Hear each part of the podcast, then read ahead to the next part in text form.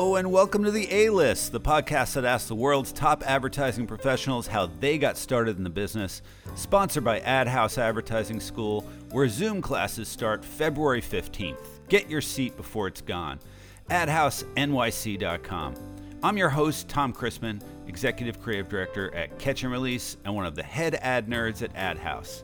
In this episode, You'll hear my chat with Matt Steinwald, Executive Creative Director at Big Village, formerly Engine Group, in New York City.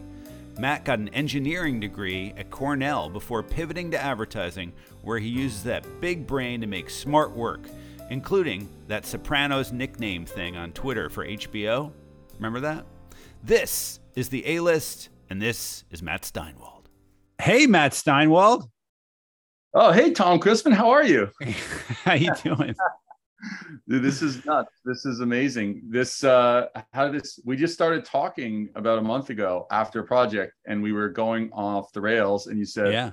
we should do this in a podcast. Yeah, I gotta hear I gotta hear your story. That's what I said. And uh because I had never really uh heard your full story. And uh and you know, we've we've been friends for a long time and you're part of the story. That's what i love about first of all i love the origin stories and i love that you have this little cameo in mind that I, i'm excited to get to.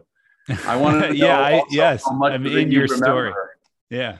You are in the story. I'm in your story. Um so yeah let, let's start like we always start. Let's go back uh where where did matt steinwald grow up and what was that like So Matt Steinwald is Canadian. Um, my mom is French Canadian. My dad's American, but I was born and raised in Canada.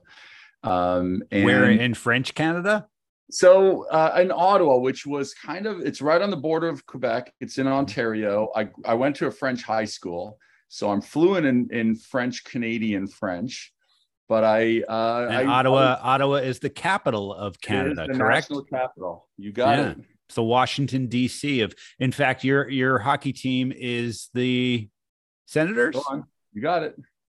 Yeah, the Senators came after I left. So okay. I was in Ottawa through high school, and you know, bringing this towards uh, you know a bit of a meandering path to advertising. I mm-hmm. um, I, in my I had I went to an arts high school. I was a big lacrosse player. I was, I was a jock. I was uh, I could do the science and the math, so I was pretty good in school, pretty good in sports, and I started um, drawing cars when I was bored in class. So this is senior year high school. Matt in Canada drawing cars when he was bored in class. You get and the senioritis. This is the this is what happens in senior year, right? You you were you're already locked in in a college or something, and you were just like, well, I guess I got to finish. Not even, not even. Oh, Hadn't okay. thought about college uh, oh. too, much. Um, well, it was, it was probably like through through high school. I was a card drawer, I guess. Yeah. yeah. And and so in one meeting I had with an advisor, I said I'd love to design cars. He said, "Well, become a mechanical engineer." Okay, that's I guess what you do, and that was it. So and then you walked out of there, went home, and be like, "I'm going to be a mechanical engineer." Everybody, you just started it, saying that. Basically, basically, and uh, and I also wanted to. I was a big lacrosse player, so I wanted to actually see how far I could go playing lacrosse. So I left Canada to study mechanical engineer and play lacrosse in the the great United States of America. That was oh. my coming to the country. Um, and so as I as I studied mechanical engineering and played lacrosse, um, I a few things happened. One, I was just waiting for the fun part of mechanical engineering to start. I know how stupid that sounds now, but it never happened. Uh, wait, where did you go to school? You went to school in the United States. Yeah, I went to I went to Cornell. So I oh. squandered oh. an Ivy League education uh, to to become an ad guy.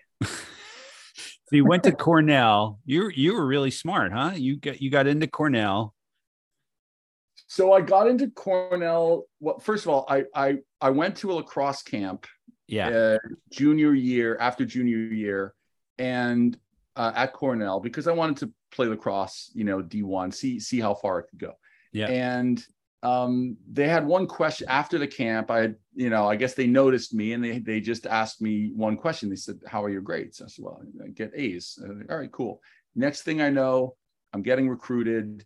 I only applied to Cornell, went to Cornell, studied mechanical engineering, and then bumped into New York City there. You know, um, basically, friends of mine from from school were going home for Thanksgiving in Canada. Uh, Thanksgiving is in October. Of course, you know this because you know about things that are Canadian.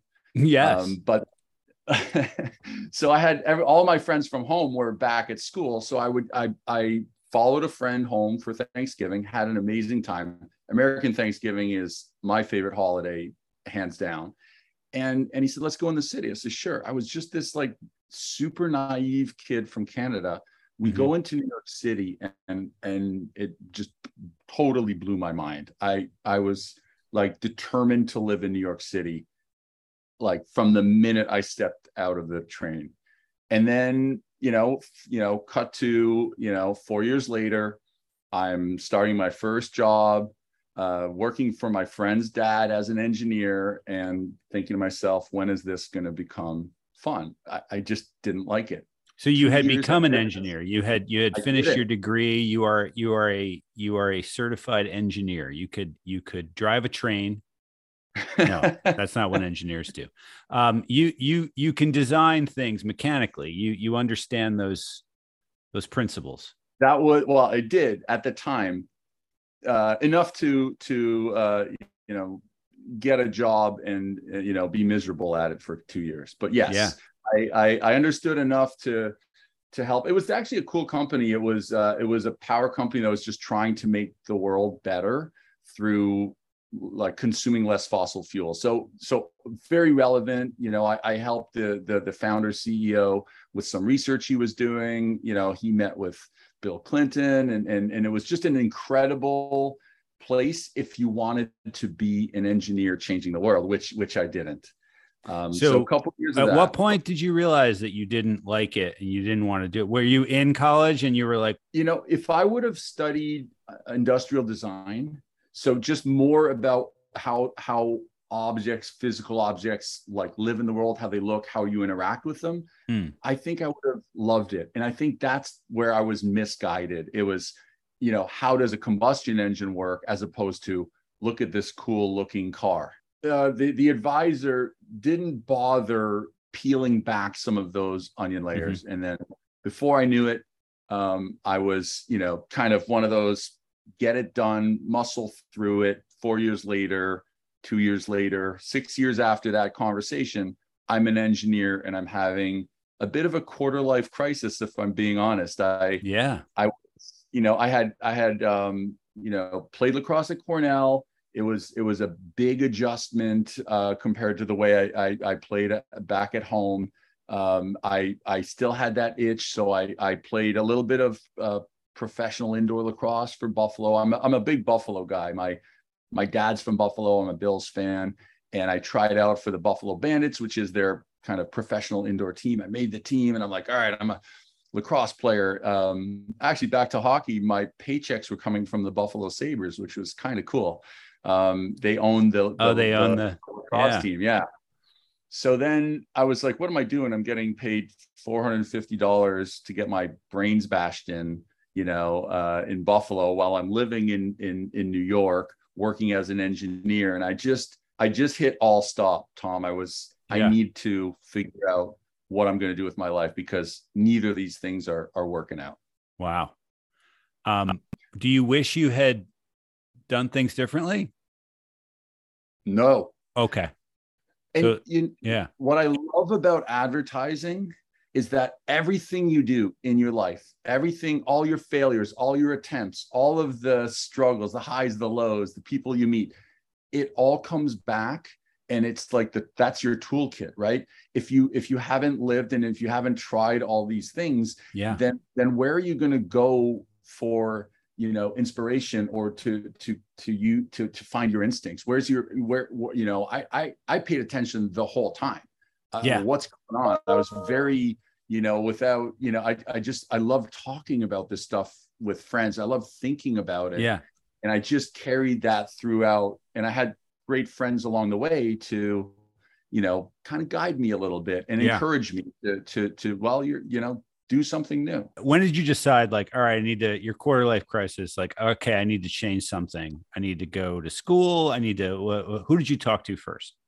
Okay. So then I spend my quarter life crisis in Montreal, spending whatever money I made.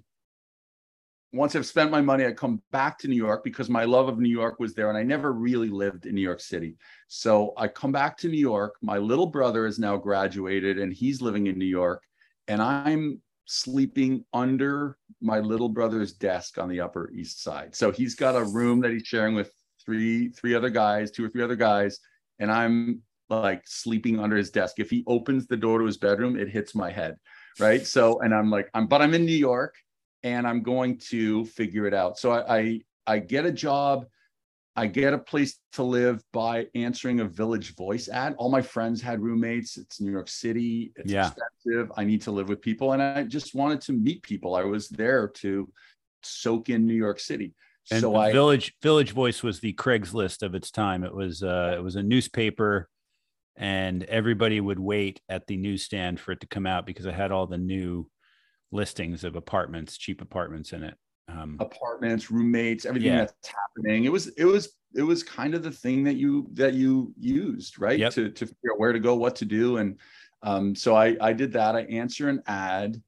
Uh, that had a voicemail. Uh, it was it was two women looking for a male roommate, which you know was a little bit intriguing. At uh, and I and I called the number and I leave a message. I say, hey, I'm Canadian and I'm in New York and I've got a job and I need a place to stay. And I get a call back. So I go and I meet these two women and uh, they they were screening, you know, for roommates. I'm like, well, why why do two women need a room a male roommate?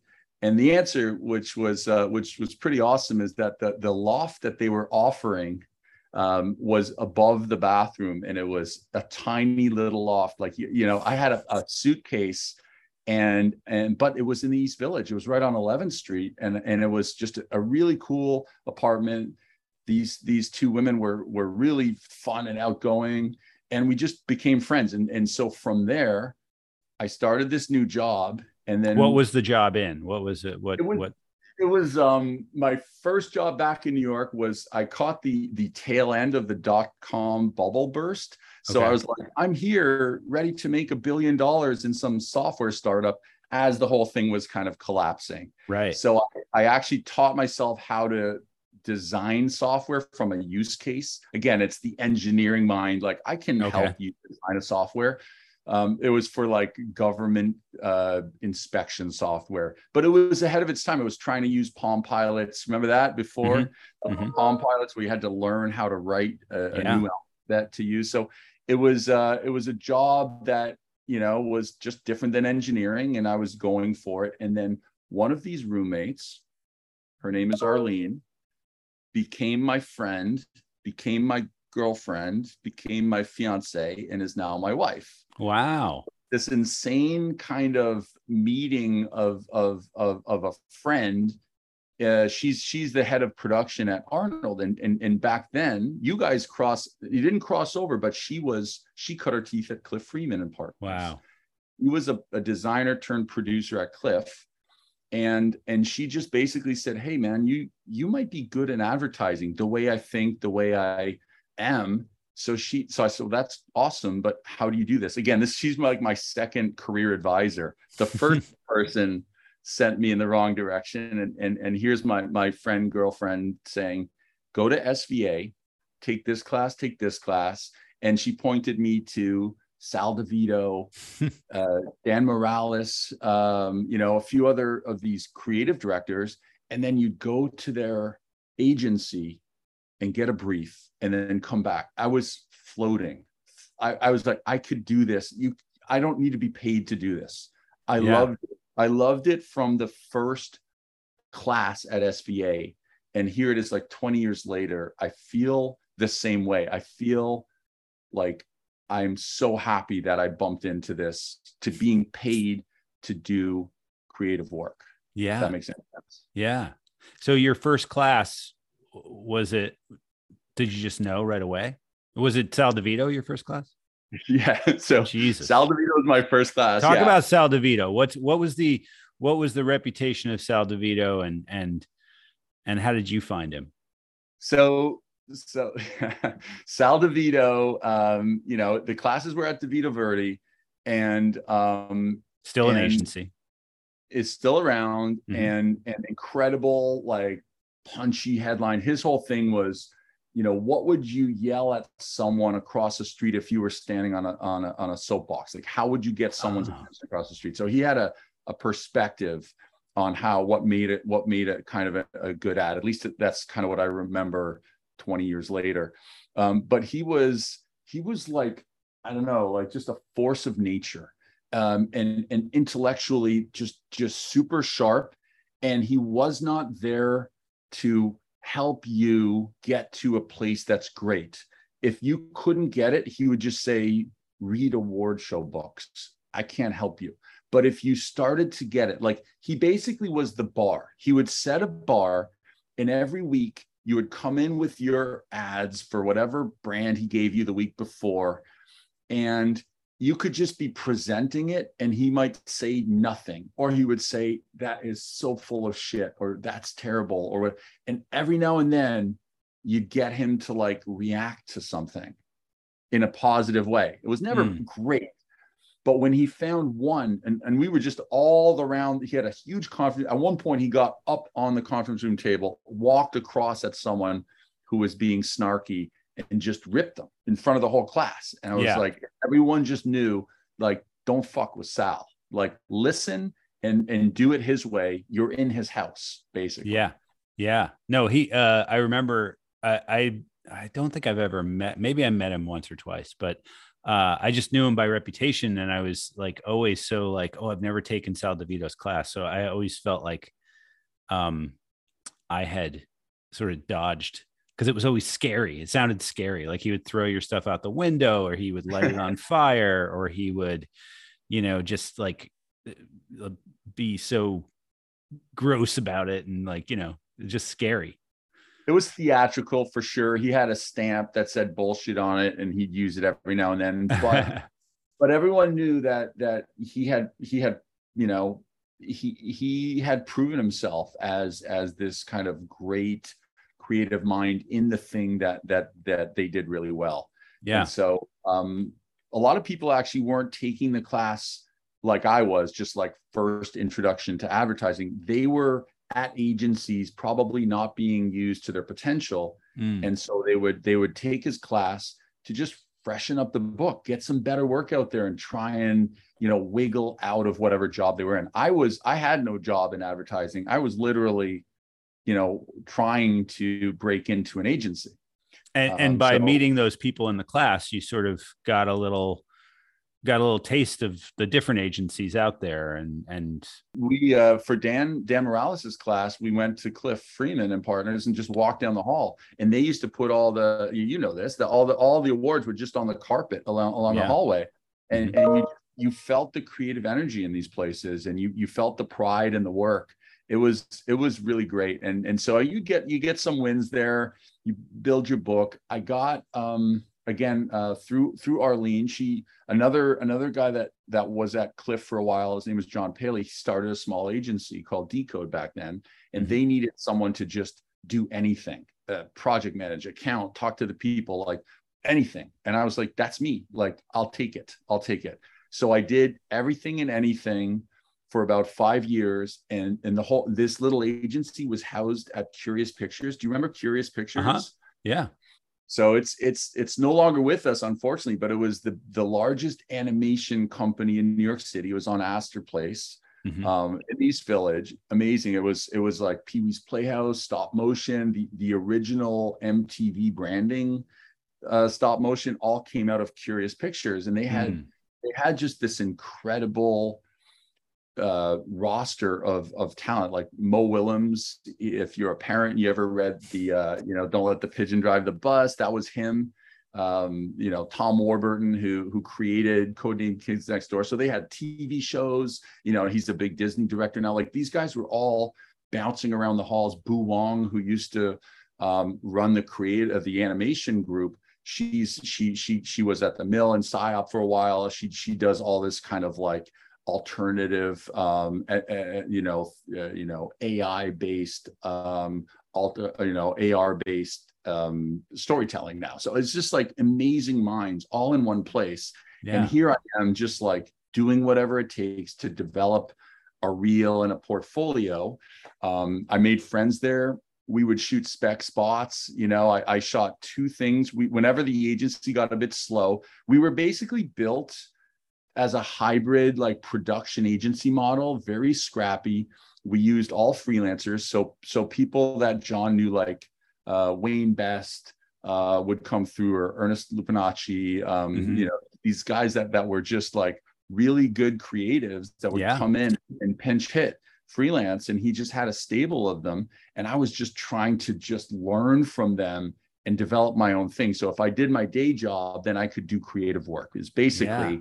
How i was clawing my way into getting a reel getting a portfolio together and then eventually just full-time creative and how did you uh, get that job with john paley uh, nepotism it- yeah it was the again back to the girlfriend oh uh, okay Arlene knew John, and when she yeah. found out, like basically hire my boyfriend. So I'm, you know, my first job was uh, was my buddy's dad. My second job was my girlfriend's friend, and my the the the the one job I got on my by myself was the next job. I, I had pulled together a reel.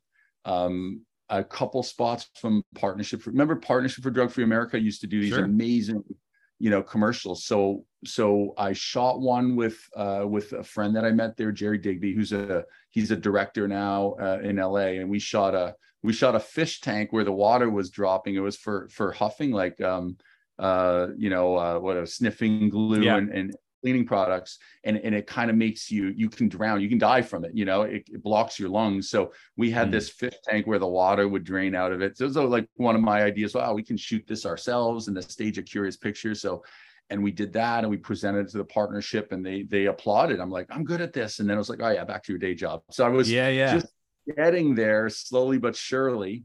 And then eventually i uh, i answered an ad and I said, Hey, I think my work would be good for you. And it was this agency called Uproar. Didn't know anything. I, I didn't know, I had no ways in. I didn't have like portfolio center. I wasn't really connected. I was just trying to get somewhere. And I met with this guy, uh, Eric Nelson, in the lobby of a hotel. I showed him what I had. He showed me the kind of work they did, and then he hired me. It was it was owned by DDB. It was a small little conflict agency that basically handled all of Hasbro's business. So and what I is spent, a conflict agency for people who don't know? Well, it, it, it was it was basically uh, within Omnicom there were more than one agencies fighting each other for for for business. So w- I don't know if it was so much a conflict, like conflict being like, yeah, you have two competing brands and you can't house them in the same agency. Right. This would, would, would be more like of a conflict resolution agency, which is you three agencies are all part of the DDB Omnicom place.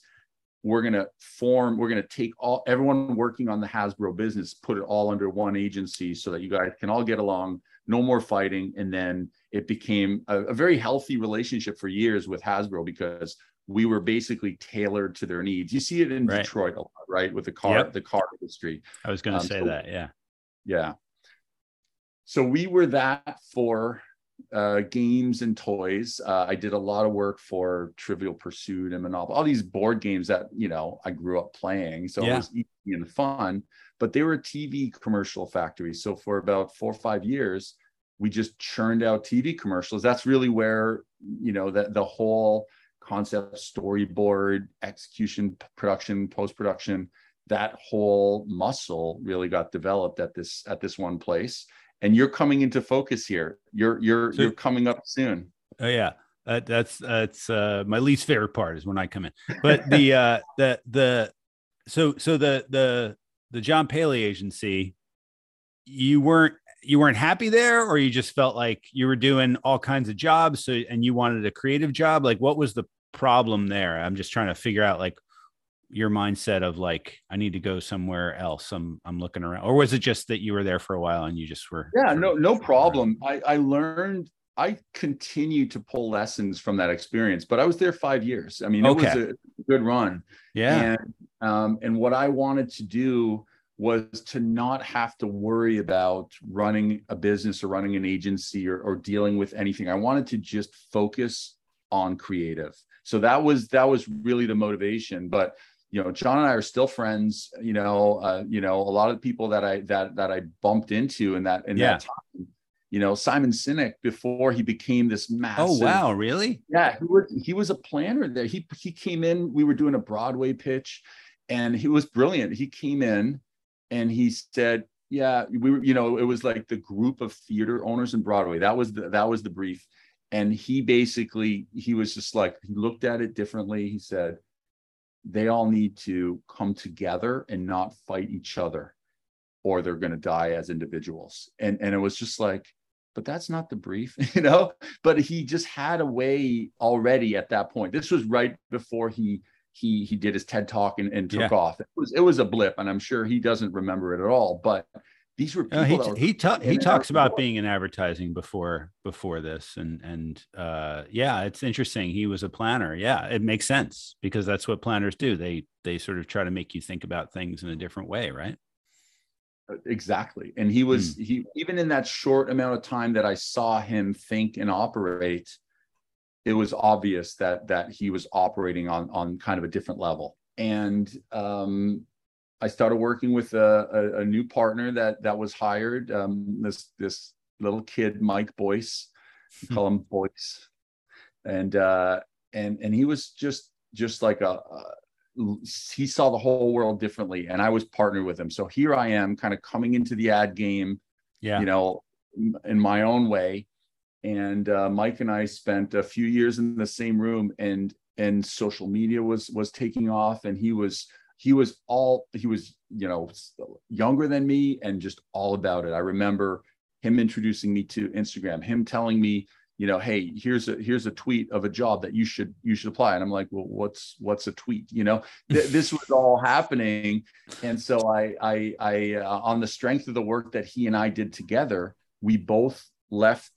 You know, four or five years later, we both left the the making TV business, TV commercial business, and we joined a place called Deep Focus, or I joined a place called Deep Focus. He went to Co, which is I think where Ty went after he left JWT. I started- right? ty started co with yeah rose rosemary ryan and a couple other partners um and uh yeah so he went there mike boyce went there So Mike went there and I went to Deep Focus. But before I did, is when Tom was introduced to Matt. And we had a, a mutual friend, one of my producers, Arit Bendori. Mhm. Um, I don't know how you met Orit, but she was one of our producers, and she was actually just a brilliant writer. She sold screenplays to Hollywood. She she helps, you know, she has a, a business, uh, pitchsmith, I think, dot com. Yep. She has a business where she helps other writers present and sell their work. She she was helping me get the new job. And it's as you know, if you're making TV commercials as good as they are within a category like games or toys, it's Yeah. very hard to bounce into a, a more general creative agency. So anything I any opportunity, any meeting I would could get, I would Yeah. take. So yeah she introduced me to you. Do you remember any of this? yeah and you came over to jwt right You got it. Yeah. and, and uh i think ty was still there right mike hadn't So- gone to co yet ty was Ty- probably still there I was barely still there. So you were and and and and you know, I think this is just an important thing for everyone to know. Like there are definitely people that are helping you in ways you the the impact that you have on someone who's trying to make it in in advertising or as a creative, Hmm. those people are so thirsty for help that that any little thing you do is super meaningful. So what you did is number one, you you took the meeting. Number two, you took a lot of time. We sat in like a booth in a cafeteria kind of thing, Yeah. and you were focused on me and you looked at my stuff and we had a conversation. We met for the first time, told me a bit about the things you were excited about that you're working on. And we left there and you said, you know what?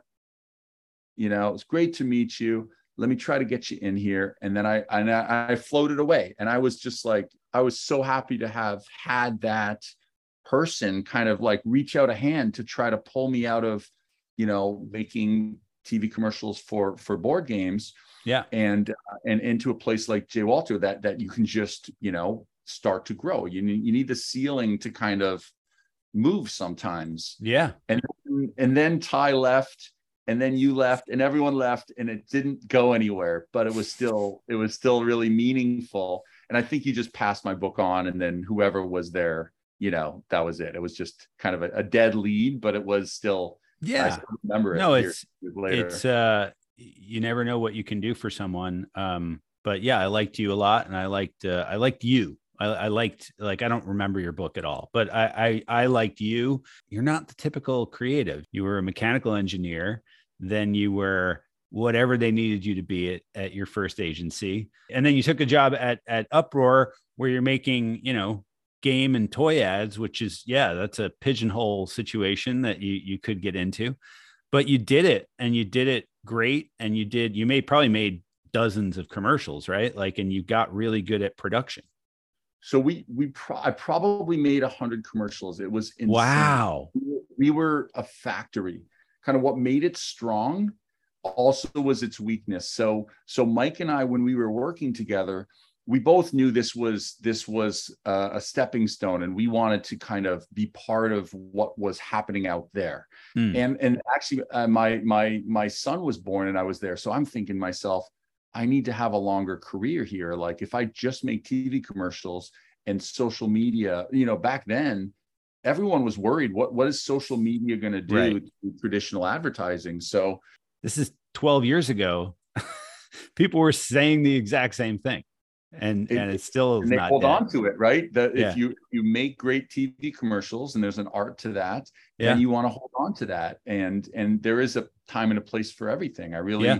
I really learned that um, you know, in in my next job. I went from from uproar DDB to this place called Deep Focus. So I I was able to on the strength of you know we we we remember they would say integrated campaign or 360 so we did a we did a, a, a TV commercial for Trivial Pursuit. They had a team edition. So we did our TV commercial, but there was always an opportunity to upsell. That's another thing.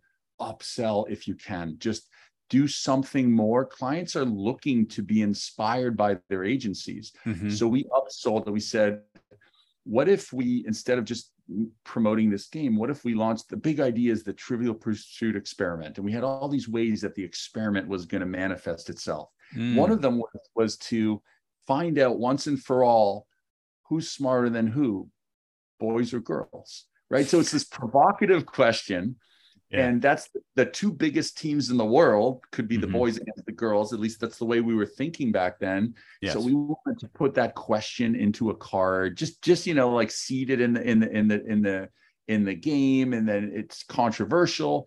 And we created a, a website that was translated in like 15 or 20 languages, and the world could basically play Trivial Pursuit on this website, and we tallied the score globally.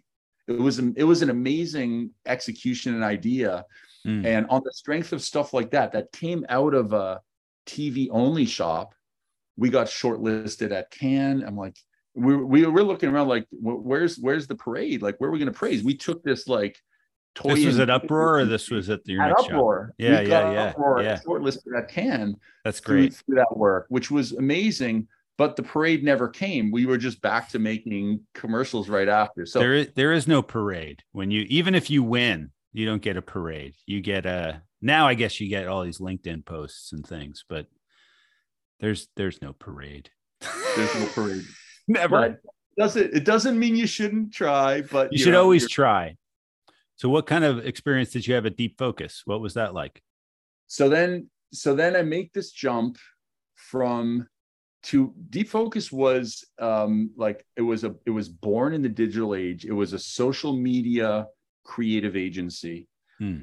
and they did um do you remember like elf yourself do you remember this Yeah, of this course. like Yeah. you know so my my so- friend Justin Genak worked on that, I believe. yeah so so Yeah. deep focus did a mad men yourself knockoff of elf yourself it doesn't Oh, have okay. the same ring but like yes it was like it was like as these really cool things were happening like elf yourself and Yeah. digital build things and it was fun Deep Focus was like, all right, we're in that game too. So they had a lot of entertainment properties, they had some Purina accounts. And so I'm jumping into this social agency that was just like, I couldn't understand half of what they were saying.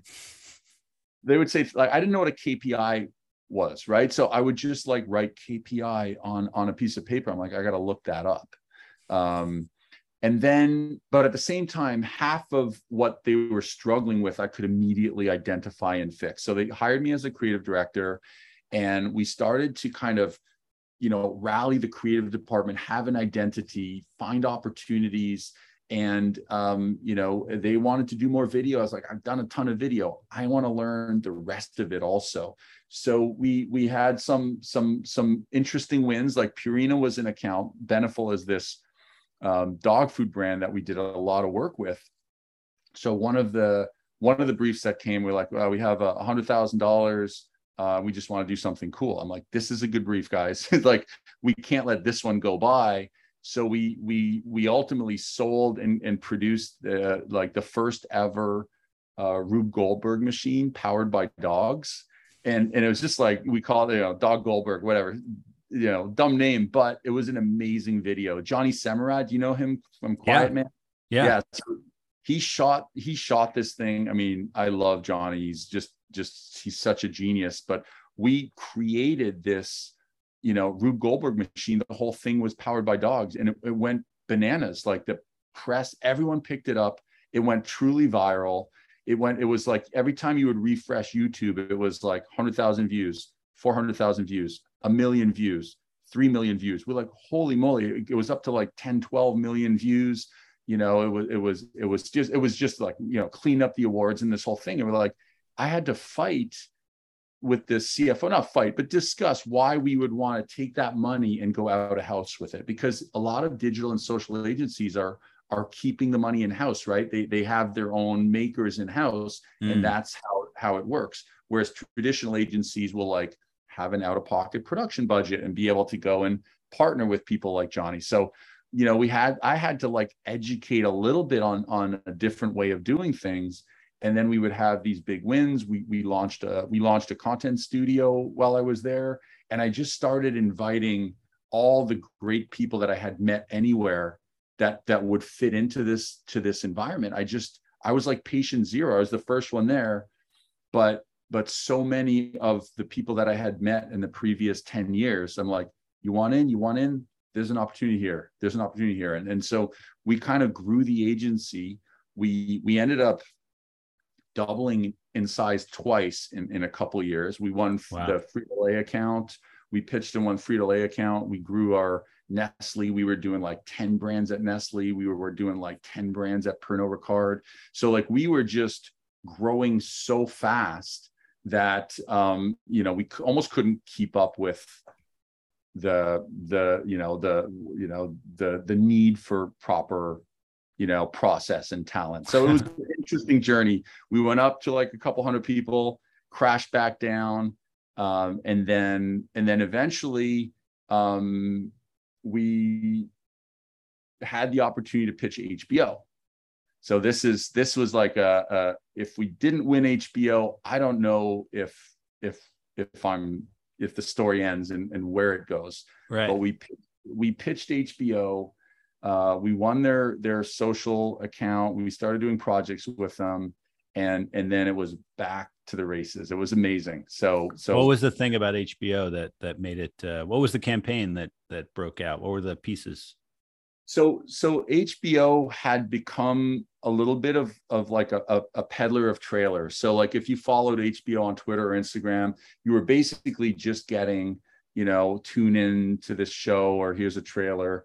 There was no uh, there was no voice, there was no point of view, there was no, you know, personality. There was no reason to follow other than like almost like a TV guide. Mm-hmm. Um, and and they wrote a great brief. They wanted to bring kind of the essence of the brand into social and and the interesting thing about social is that it wasn't built for brands right social media was built for people and so anything a brand does in social media is is is like an alien coming into a land that was not built for them. So so so we basically had uh, had pitched this like we wanted to I, we knew we were going to write tweets and and posts and stuff like that. But if you if you compared you know hbo's programming was so amazing for so long and and they basically would change culture right? They would just all of these shows like sex and the city sopranos you know curb your enthusiasm. All of these shows would would just basically throw out the rule book. So we were like well we're not going to write shows but we're going to write tweets. So like let's write the best tweet. Like our tweets have to be as good as tweets as game of thrones is as a show. And and so we just uh, we set like a really high bar for what we were going to do in that in that medium. And so we wanted to change you a little bit. If we made you smile, if we made you think, then that our job was done, and then on to the next. So we we did this for for HBO. Um, we we eventually won. I think the hardest award that that we've ever won was was best brand on social, Webby. It's such a hard award to win because you have to be consistent. So we. how did you do that? How do you how do you build that? you basically instead of having like a traditional linear model where you might have a creative team with you know art and copy and maybe a cd over them and strategy is going to feed them something to do and account's going to help sell it and producers going to make it. You basically create one team one big team that has editorial strategy that works with creative but but there's there's you need you know project managers to work and and post producers you need to have a stream that's going to make the, the low touch concept. If you're just writing tweets, you don't need the art. But if you're going to design something or crop images, then you need design to come in. Then you're going to make videos or mm-hmm. IG stories. And you, you basically have to create almost like this intricate machine, like a combustion engine, but where mm. people are in the places. And when you turn it on, it, it kind of outputs uh, it, you know, it, it's fed with like a monthly editorial calendar of opportunities and insights and priorities. And then it, it, just starts to output systematically the, the the the the low touch the medium touch the the high touch like all of this work. So if that makes any sense it's it's just like you know it's just a more complicated looking org chart. Mm-hmm. but everyone has to know that that that they have a role to play and they have to be super collaborative. You have to kind of look to your left and to your right and make sure that you know you're you're doing your part but you're also willing to help out if you know and sometimes it's not perfect but you've got to keep moving. So you never are going to you know we were doing at that time we were doing about 50 pieces of content a month. And uh, for one handle across mostly twitter and instagram. And so um, and, and this is this is this is an this is an indication if you if your machine is properly built that those ideas that are coming out of it are have the potential to blow up on social because you know organic social does have that potential hmm. things mm. can go viral they can be super engaging they can get picked up by by celebrities or by press or by brands and then all of a sudden you know you've you've kind of put that brand in a position for the people to lift it up and mm-hmm. and that's that's kind of the way I, I like to think about like if if i were to say like what is what is a great role for creative to play in brands is to move brands into a position for people to lift it up because ads are not going to build brands. They're not going to make you love you. You might love the ad. So right.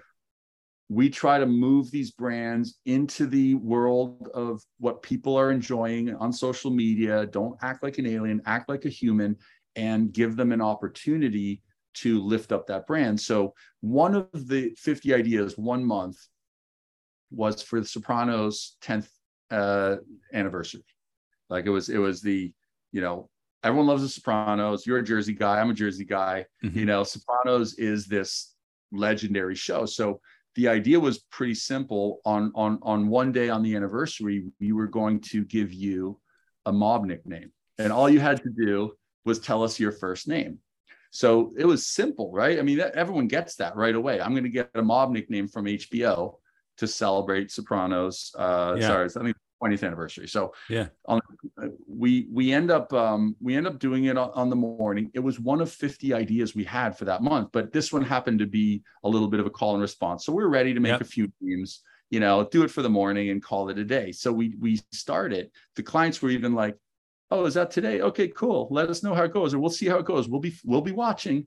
And it just it blows up, Tom. You know, and it was it, you hadn't built like an algorithm or or something to to make it uh, automated. You were just gonna, as they come in, you were just gonna come up with stuff, or you had a list. Well, how does it work? Yeah, no, great question. Again, it's like we built a little people powered call and response machine. We had writers and we had a template, a Sopranos branded, you know, art card, power, uh, you know, like a, a, Photoshop doc that a couple designers had access to. Mm-hmm. Uh, clients approved that ahead of time.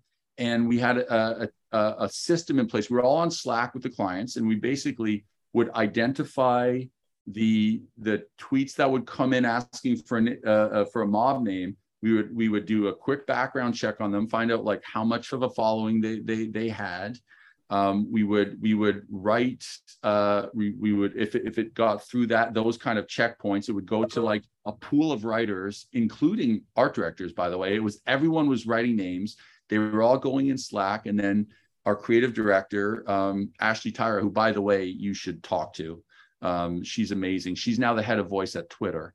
Um, oh, but great. She, you would be there to kind of like pick the winner that would get put in an art card and then it would it would it would it would then get get get you know and then it's published to twitter. And we would do this. We did it 120 times you know in in the space of of a like a working day right? Um the thing is it took off for, for it was organic. No one was there was no all the brands asked for nicknames you know wendy's of course and all these brands that yeah. are active bbc was asking for it.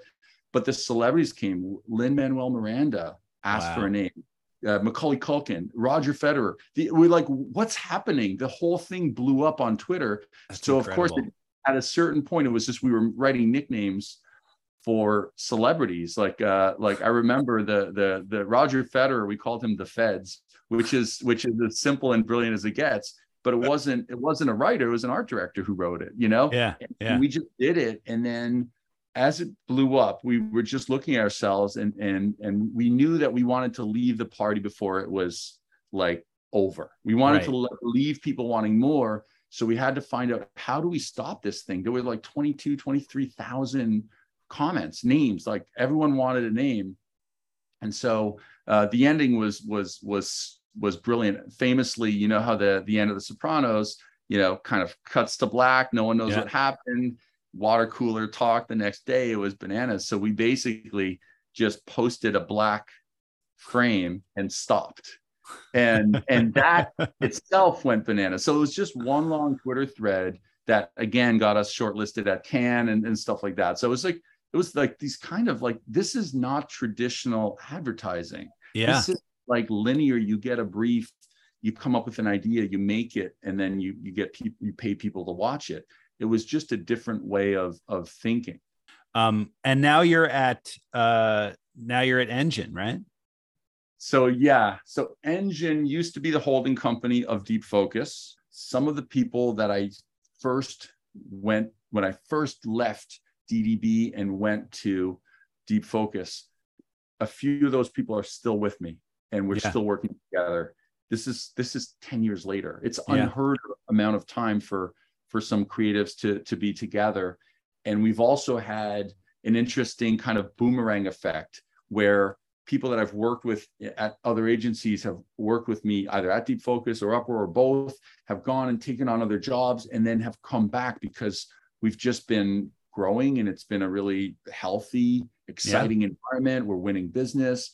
That's great. How do uh, how do people send you their uh, their books and things, and and so that you can start their careers and get them out of uh, engineering? yeah, pay, pay it forward. So the uh, the the end of the story, and this is this is all very recent. Actually, was just announced at at Cannes was that uh, Engine uh, has now become Big Village. So you gotta you gotta keep along, keep keep up with me here. Oh, I didn't. Yeah, I didn't know that. That's news. We're breaking. We're breaking right now. This is breaking news. Uh, anyway, Big Village. Uh, Big Village is the the U.S. component of uh, of uh, of of Engine. Um, which which is more than just an agency. There's there's uh, there's an ad exchange tech tech. There, there's marketing technology. There's global insights and all these things.